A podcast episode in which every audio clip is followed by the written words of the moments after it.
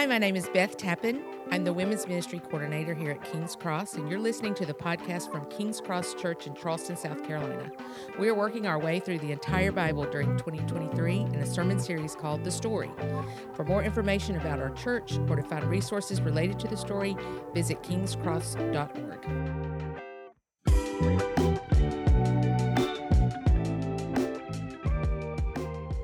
Good morning. My name is Andy, and uh, that's already been said, but I'm one of the elders here. So, one of the non staff elders. I don't carry the full time load like Pastor Chip and Pastor Josh do, but I love the opportunity to, be, to serve in a church that I love.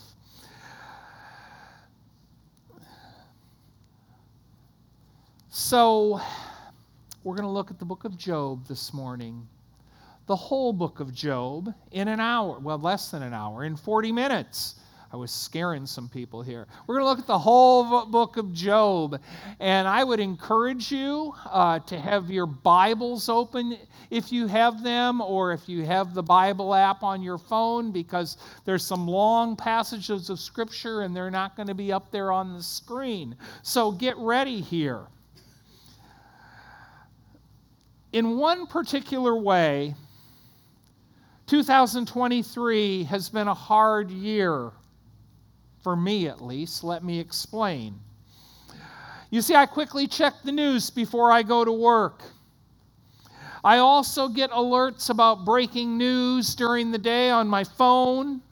And nothing gives me immediate chills like the news of a mass shooting. Every time my response is, What can be done to stop this? The Associated Press reports that so far in 2013, U.S. mass killings are on a record pace. That's not encouraging. We're averaging one per week. And one particular event has brought me a lot of grief. On March 27th, six people were killed at Covenant School in Nashville, Tennessee. These included three very young students, the head of the school, a substitute teacher, and the custodian. Now, I know people in Nashville that are involved with that school. And so it hit home for me harder, but it also hit home because that school is made up of people who are believers in Jesus Christ. They're part of our tribe, they're part of us. And the question that came up is there is tremendous loss here. And that's why we suffer, because ultimately, when we run into adversity and hard things happen, it creates some sort of loss in our life, and we suffer. So, how do parents, marriage partner, family, friends, and a community make sense of that type of suffering in Nashville? Well, you know, Job was a man who literally lost everything family, wealth, and health. Job also lost hope. And so the big biblical truth today is this. What we get out of the book of Job is when you lose hope, hope in God. Today, I want to give you five key words which will help you make sense of what the book about this man, Job, and the book is named after him, what it says about hope in the middle of your suffering. And we live in a broken world, so I know that all of you know about the reality of suffering to some degree. So the first key word is this the first key word is warfare. Warfare can dim your hope. Look what it says about Job in verse 1. There was a man in the land of Uz whose name was Job, and that man was blameless and upright upright, one who feared God and turned away from evil. Blameless and upright is the description of this man we're learning about.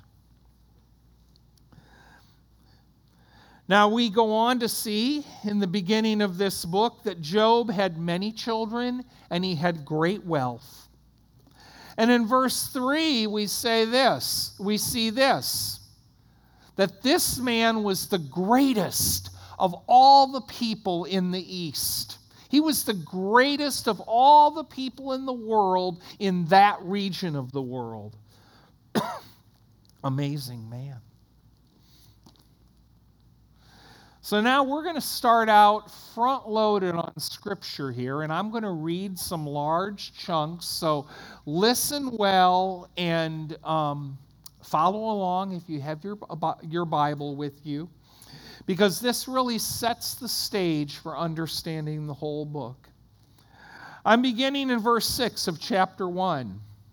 Now there was a day when the sons of God came to present themselves before the Lord, and Satan also came among them. The Lord said to Satan, From where have you come? Satan answered the Lord and said, From going to and fro on the earth, and from walking up and down on it. And the Lord t- said to Satan, Have you considered my servant Job? Now listen to this description here. There is none like him on the earth, a blameless and upright man who fears God and turns away from evil. So, not only was he the greatest man in his region in terms of the reputation in his region, but God says there was none like him on the earth. Then Satan answered the Lord and said, Does Job fear God for no reason? Have you not put a hedge around him and his house and all that he has on every side? Have you blessed the work of his hands, and his possessions have increased in the land? But stretch out your hand and touch all that he has, and he will curse you to your face. And the Lord said to Satan, Behold, all that he has is in your hand. Only against him do not stretch out your hand. So Satan went out from the presence of the Lord. This is the starting point to understanding the book of Job. We are getting a glimpse into something that was going on in the kingdom of heaven at that time, where Satan, and that name literally means the adversary, comes into the kingdom of heaven and challenges God. Let's keep going here. Verse 13. Now there was a day when his sons and daughters were eating and drinking wine in their oldest brother's house, and there came a messenger to Job and said, The oxen were plowing and the donkeys feeding beside them. And the Sabeans fell upon them and took them and struck down the servants with the edge of the sword, and I alone have escaped to tell you while he was yet speaking. Look at how rapid fire this disaster is coming. There came another and said, The fire of God fell from heaven and burned up the sheep and all the servants and consumed them, and I alone have escaped to tell you. When the Bible repeats things, it's emphasizing something here. Again, repetition. While he was yet speaking, there came another and said, The Chaldeans formed three groups and made a raid on the camels and took them and struck down the servants with the edge of the sword. And I alone have escaped to tell you. While he was yet speaking, there came another and said, Your sons and daughters were eating and drinking and wine in their eldest brother's house. And behold, a great wind came across the wilderness and struck the four corners of the house, and it fell upon the young people, and they are all dead, and I alone have escaped to tell you. Then Job arose and tore his robe and shaved his head and fell on the ground and worshiped. And he said, Naked I came from my mother's womb, and naked shall I return. The Lord gave, and the Lord has taken away. Blessed be the name of the Lord. Now, Pay close attention here. In all this, Job did not sin or charge God with evil doing. Okay? The setting of this book is spiritual warfare. Let's keep going.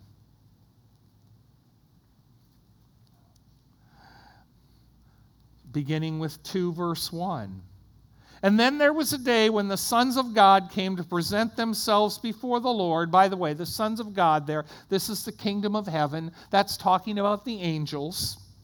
And Satan also came among them to present himself before the Lord. And the Lord t- said to Satan, From where have you come? Satan answered the Lord and said, From going to and fro on the earth and from walking up and down on it. Sound familiar? Here we go again. And the Lord said to Satan, Have you considered my servant Job? There is none like him on the earth repetition again driving the point home. Blameless and upright a blameless and upright man who fears god and turns away from evil. He still holds fast his integrity although you have incited me against him to destroy him without reason. Then Satan answered the Lord and said, Skin for skin, all that a man has he will give for his life. But stretch out your hand and touch his bone and his flesh, and he will curse you to your face. And the Lord said to Satan, Behold, he is in your hand, only spare his life. So Satan went out from the presence of the Lord. And what did he do next? And struck Job with loathsome sores from the sole of his foot to the crown of his head. And he took a piece of broken pottery with which to scrape himself while he sat in the ashes. Then his wife said to him, Do you still hold fast your inter- integrity? She told him, she told him to do exactly what Satan said Job would do. She says, Curse God and die. But he said to her, For you speak as one of the foolish women would speak. Shall we receive good from God and shall we not receive evil? All that all in all this Job did not sin with his lips. You see the setting here is spiritual warfare. There is a conflict in the kingdom of heaven between God and Satan. Now, this is not a sermon about Satan slash the devil. However, there's a few things I want you to know about him. If you have your Bibles and you can turn there, turn to 2 Corinthians 4 4. 2 Corinthians 4 4. It says this In their case, the God of this world, referring to the devil, the God of this world has blinded the minds of the unbelievers to keep them from seeing the light of the gospel of the glory of Christ, who is the image of God. So, the first thing we need to know about Satan God has allowed Satan to have some degree of dominion or rule in the world. Now, I can't answer all your questions about why, but one thing I do know God is allowing this at this time because He knows that it'll help us and other people see God's glory and see his goodness displayed towards us. So, God has allowed Satan to have a degree of rule in this world. That's why he's called the God, small g, of this age. Look what else it says about Satan. Turn to 1 Peter 5 8, if you can turn that fast, or else just listen here. It says this 1 Peter 5 8. Be sober minded and be watchful. Your adversary, the devil, prowls among you, around you like a roaring lion, seeking someone to devour. Like a roaring lion. And the images of a lion seeking to devour you first by swiping at you with his claws and neutralizing you, and then eventually devouring you. That's Satan's agenda. But look what else it says in 2 Corinthians chapter 11, 4. It says that Satan masquerades as an angel of light.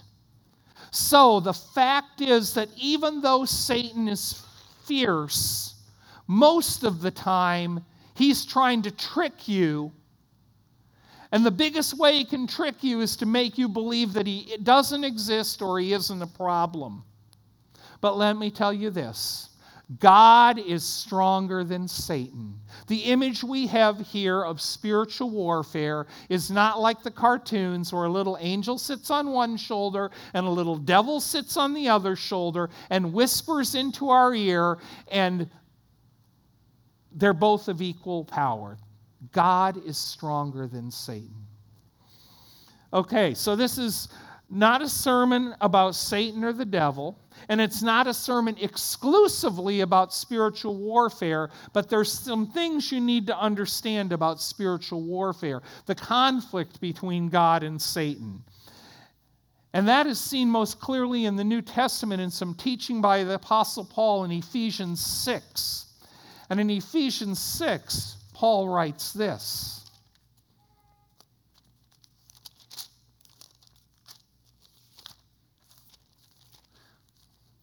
Ephesians 6, verses 10, verse 10. Finally, be strong in the Lord and in the strength of his might. Put on the whole armor of God while you that you may be able to stand against the schemes of the devil. For we do not wrestle against flesh and blood, but against the rulers, against the authorities, against the cosmic powers over this present darkness, against the spiritual forces of evil in the heavenly places. Our primary warfare is being waged in the unseen world, but that unseen world is just as real as the material world we live in, and it comes into it. Therefore, take up the whole armor of God that you may be able to withstand in this evil day, having done all to stand firm. Stand therefore, having fastened on the belt of truth, and having put on the breastplate of righteousness, and as shoes your feet, having put on the readiness given by the gospel of grace. All the circumstances take up the shield in all circumstances, take up the shield of faith, which, which you can extinguish all the flaming darts of the evil one, and take the helmet of salvation and the sword of the Spirit, which is the word of God, praying at all times in the Spirit. So that's a picture of what spiritual warfare looks like. How do we do our part in fighting that battle? And here's how we do it. Here's what that picture of the armor means. What it if you look at the terms there, what how we fight spiritual warfare is by understanding and applying the truth of who we are in Christ. What has God brought about in our lives as a result of coming to faith in Jesus, being converted, and the Holy Spirit coming to live inside of us? So, how we fight warfare ultimately is to go back to those basic things and have an understanding of who we are in Christ. Now, there's a few things to know as we read Job here. First of all, what we read about here about in Job regarding Satan entering the kingdom of heaven and challenging God may have only happened once. This is the only time this type of thing is recorded in the Bible. So, what you need to know is that Satan is probably not going to be able to attack you like he attacked Job. I don't think he's going to be able to attack me that way because, quite honestly, I don't think God would say to Satan, Look at my servant Andy. He would not say, Have you considered him? There is none like him on the earth a blameless and upright man who fears God and turns away from evil. Now, I think that part, I hope that partially describes me, but I don't think God's saying there's none, there's no other person spiritually on the earth like me. So I would hazard to guess that in the kingdom of heaven, you don't have to worry about Satan coming in to God, if he even would be allowed in there, because the Bible doesn't tell us this goes on all the time, and say, I want to attack Jeff or Nancy or Ann or somebody else, if that is any of your names here. So, what we need to understand about the devil and spiritual warfare is, and how it relates to suffering, the schemes of the devil what he mainly tries to do in spiritual warfare is take the situation you find yourself in, the suffering and adversity that you are going through, and convince you to lose confidence and hope in God. Even to the point, his greatest victory would be to convince you that God is not a good God or that he doesn't even exist. So, warfare can dim your hope. The second key word wisdom illuminates your hope. Now, wisdom for Christians is the truth of God and what it says about Him in the Bible applied to your life. That's what wisdom is biblical truth applied to your life. Now, we have 35 chapters of conversation between Job and his friends recorded here. We're not going to dig in there, and don't worry, I'm not going to read all 35 chapters to you. But the question before us, if we could dig in there, and as I will summarize, is what wise words were spoken in these 35 chapters? Now, Job has three friends Eliphaz, Bildad, and Zophar. And here's the summary of their quote, wise words to Job The innocent prosper, the wicked suffer. So, Job, you are suffering. Repent and own up to your own sins. Now, is what they're saying biblical? The first thing is there are allusions to all the things they have said in the Bible. And some of the things they said are quotations from the Bible. Okay? So let's stay there for a minute. So, Job, what is Job saying in the midst of this if we summarize this chapter? Why is God doing this to me? I have been upright, yet I am suffering and yet the wicked are prospering. Is what he says is saying biblical? Well, the part about the wicked prospering, that's in Psalm 73. The psalmist's question is, why do the wicked prosper? Great psalm to read. So the question is, is there. Is what Job's saying biblical? Yes, then, for the last set of chapters in this section, another person comes on the scene. He's a young man who has chosen not to interrupt this dialogue between these older men. His name is Elihu. And he actually rebukes Job and his friends, says, You're both wrong. And what he does is he proclaims God's greatness and majesty.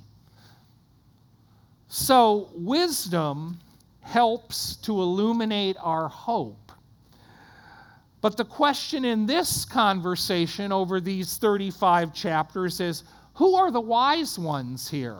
So to there, turn to the end of book end of the book of Job, chapter 42. See, this is a trick for understanding the Bible or any book you read. Before you read the whole thing, read the, the beginning and end to sort of get an idea of the parameters. So I'm going to give my answer here. Who was wise? Listen to this. Chapter 42 of Job, verse 7. After the Lord had spoken these words to Job, the Lord said to Eliphaz the Temanite, My anger burns against you and against your two friends, for you have not spoken of me what is right, which means they weren't wise. They weren't giving a correct they weren't speaking for God and applying it to Job's life. As my servant Job has spoken about me. So, who was wise? Job was the wise one, and Elihu isn't mentioned here. So, wisdom, the truth of the scriptures, helps to illuminate our hope. Third key word redemption is the foundation of your hope. Now, if you look at your outline, you'll see there is a break in the pattern there. When there's a break in the pattern in Scripture, it says, give attention to this. All the other words begin with W. This word begins with an R. Actually, there's also a break in the pattern in that, these 35 chapters of dialogue. Because up till this point, we heard Job's questions and doubts, and now we're hearing a strong statement of his conviction. Turn to Job chapter 19, verses 25 through 27. Job says this in the middle of the book. Conversation's still going on. Job still has big questions, but this is what he says. For I know that my Redeemer lives, and at the last he will stand upon the earth. And after my skin has been thus destroyed, yet in my flesh I shall see God, whom I shall see for myself, and my eyes shall behold, and not another. My heart faints within me. Job believes that God is alive and at work and will vindicate him even in death.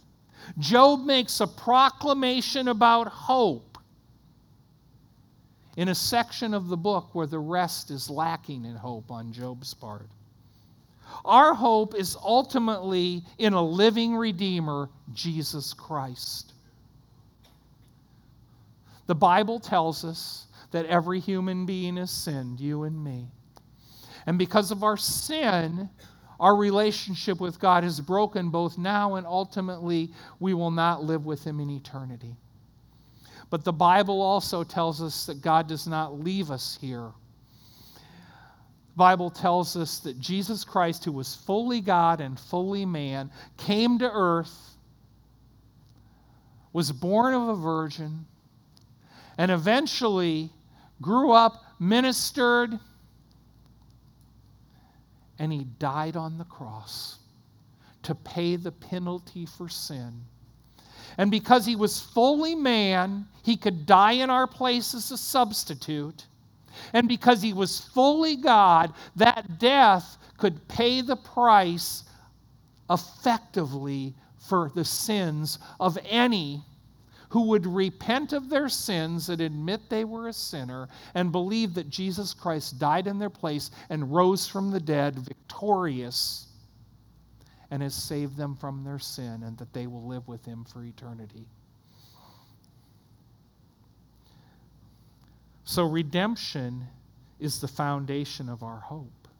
Our hope is ultimately in a living Redeemer, Jesus Christ do you believe this morning?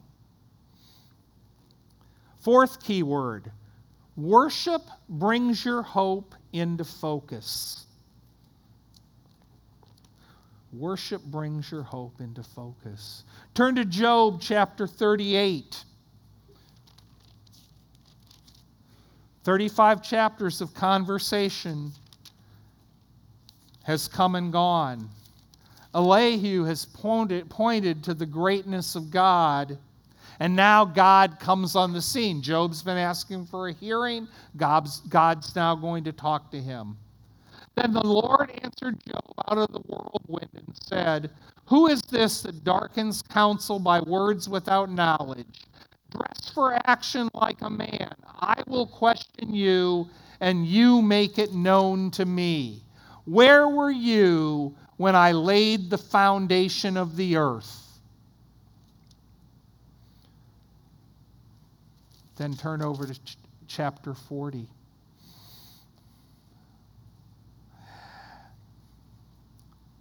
Verse 3. The Lord answered, and Job answered the Lord and said, Behold, I am of small account what shall I answer you? I lay my hand on my mouth. I have spoken once, and I will not answer. Twice, but I will proceed no farther. Then the Lord answered Job out of the whirlwind. Here we go, repetition again. Dress for action like a man, breaking, breaking, uh, you know, breaking in there. Will you even put me in the wrong? Will you condemn me that you may be in the right?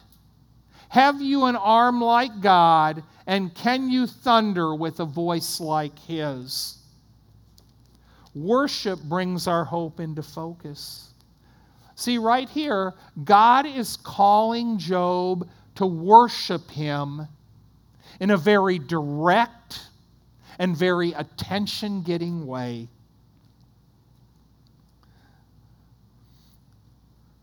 Now, here's where I think many of us find ourselves. Many believe that worship is something that happens to us when we come here on Sunday morning.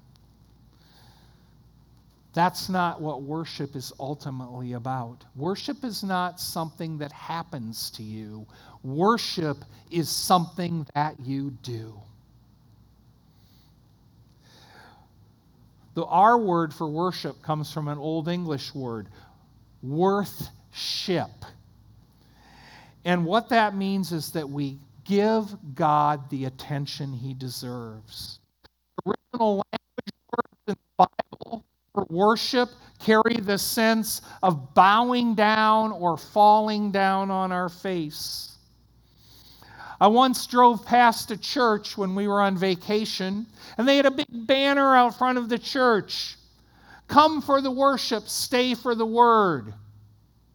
Here's the message they were given when you're singing, you're worshiping. When you're listening to the pastor give the word of God, you're not. Now, I forgot to say this in the first service, especially because I think our worship leaders are wonderful. I like music as much as the next person. In fact, my wife would say, I like music more than most. But the reality is that listening to God speak is the center of worship. Okay? The Word gets the work done. God brought the world into existence through words. He speaks to us through His Word. So,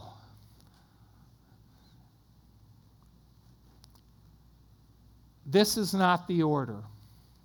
Something happens to us and then we worship. Here is the order you worship and something happens to you.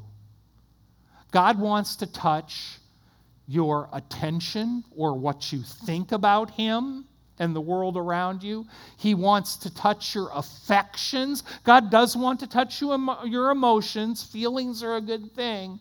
And God wants to touch your actions. He wants to, you to apply the truth of your the truth of his word to how you live. So, worship brings our hope into focus. Hear what it says in Ecclesiastes chapter 5 about worship. This is an interesting description of what our worship should be like. Guard your steps when you go to the house of God. Okay, let's just define that real well here. We've been in the Old Testament for the first part of this year. We talked about Ezra, where they rebuilt the temple. God wants to dwell among his people. It, he, would dwell, he was dwelling among his people in the garden, and they sinned, and his presence went away. So he said, I'm going to be present with you, first in a tent and then in a temple. And then I'm going to be present with you when I come and walk on the earth in the person of Jesus Christ. And then during our time, which we call the church age, between now and when the Lord returns and we live with Him for eternity, God is present when His people gather together for worship. We, not the building, we gathered are the house of God during this age. So he says, guard your steps when you go to the house of God. To draw near to listen is better than to offer the sacrifice of fools, for they do not know what they are doing. Be not rash with your mouth, nor let your heart be hasty to utter a word before God. For God is in heaven, and you are on earth. Therefore, let your words be few. For a dream comes with much busyness, and a fool's voice with many words. When you vow a vow to God, they're talking about in the context of worship, when God, when you say, God, I'm going to obey you in the light of what I've heard in the word. Do not delay paying it, for no, he has no pleasure in fools. Pay what you vow. Let your drop down to verse 6. Let your mouth not lead you into sin, and do not say before the messenger that was a mistake. Verse 7 For many dreams increase, and words grow many, and, and words grow many, there is vanity, but God is the one you must fear. Worship is giving your attention to God.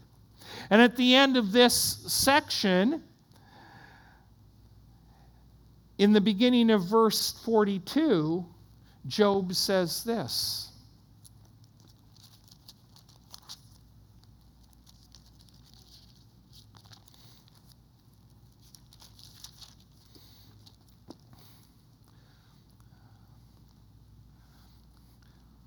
He says, I had heard of you by the hearing of the ear, but now, after this worship experience with God, now my eyes see you. Worship brings hope into focus. Word number five, the last one. Welcome is the outcome of hope. At the end of the book here, what we see in chapter 42 is that Job's fortunes have been restored. He's been welcomed back into a full relationship. And it says in verse 10 of, of chapter 42 And the Lord gave Job twice as much as he had before. And then it says in verse 12 And the Lord blessed the latter days of Job more than his beginning. And it says this in verse 14. And after this, Job lived 140 years and saw his sons and his sons' sons four generations. And Job died an old man and full of days. So, welcome is the outcome of our hope. But the question we have here, when we read about the glorious end of this story, everything was restored after a time of suffering into better than it was before. Is this what we are to expect? And if we don't receive that in our time, will we still have the same questions about God? And my answer to you is yes and no. Listen to what it says. This is what Jesus says in the book of Mark. Mark 10 28. Peter began to say to him, See, you have left ev- see, we have left everything and followed you. Jesus said, Truly I say to you that no one who has left house or brothers or sisters or mother or father or children's or land for my sake and for the gospel no one has done that who will not receive a hundredfold now in, look at the word there, this time. Houses and brothers and sisters and mothers and children and lands and perse- oops, sorry, and persecutions. And in the age to come, eternal life. You see, I want you to have hope that the outcome of your suffering is welcome. That God wants to restore something in your life or bring something new into your life as a result of your suffering. So, yes, you should expect something. But what you need to understand is in this time until Jesus comes, that may not be physical restoration of what you've lost, but instead spiritual restoration. You see, Jesus says that you will receive these things in this time. But what does he refer to? Houses, the house of God. Brothers, sisters, mothers, and children That's what you have no matter what you lose. That's what you have here in the family of God in this time. And even that type of blessing is going to come with persecutions. So, no, we can't expect the same type of welcome that Job received but we can expect something that is sufficient for our needs at the time, knowing that there's going to be something better in eternity. Listen to 2 Corinthians 4 16 through 18.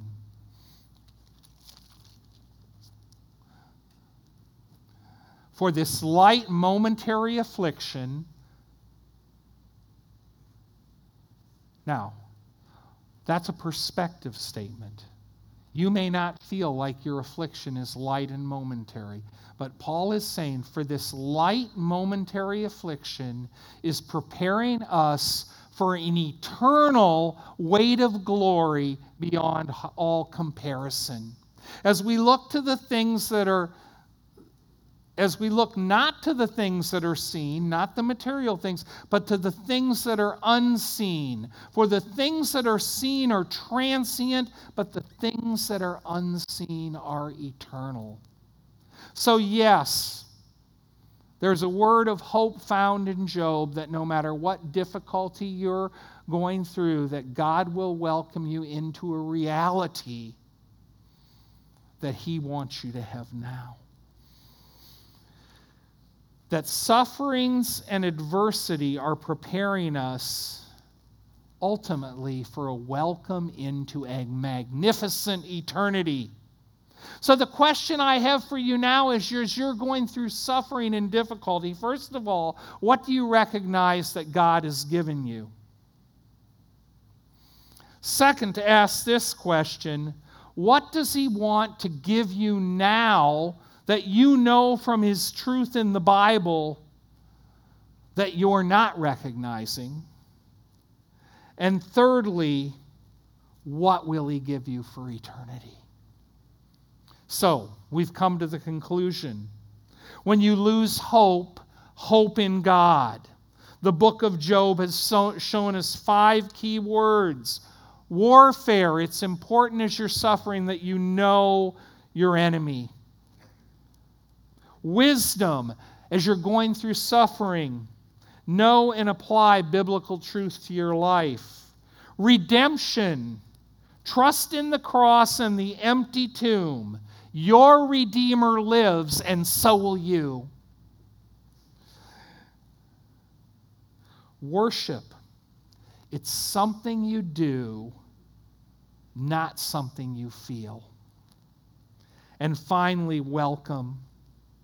Recognize what God has given, what He will give instead of what you have lost, and what He will give you for eternity. Let's pray.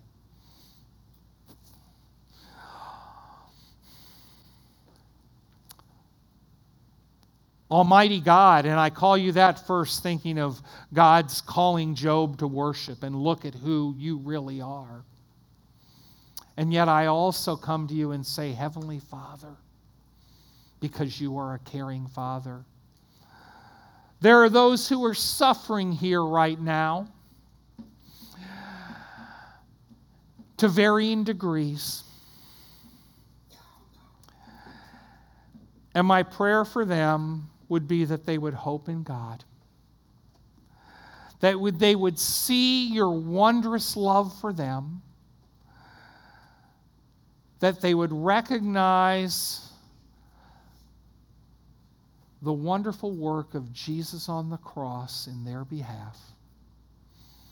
And that we as a body would help each other to look towards you to have hope, to believe your promises, and to tell that to the world. We pray these things in the Father, and the Son, and the Holy Spirit. Amen. My name's Chip. I'm the lead pastor here at King's Cross Church. Thank you so much for listening to our podcast. We hope that you're growing in the gospel as we work our way through the story.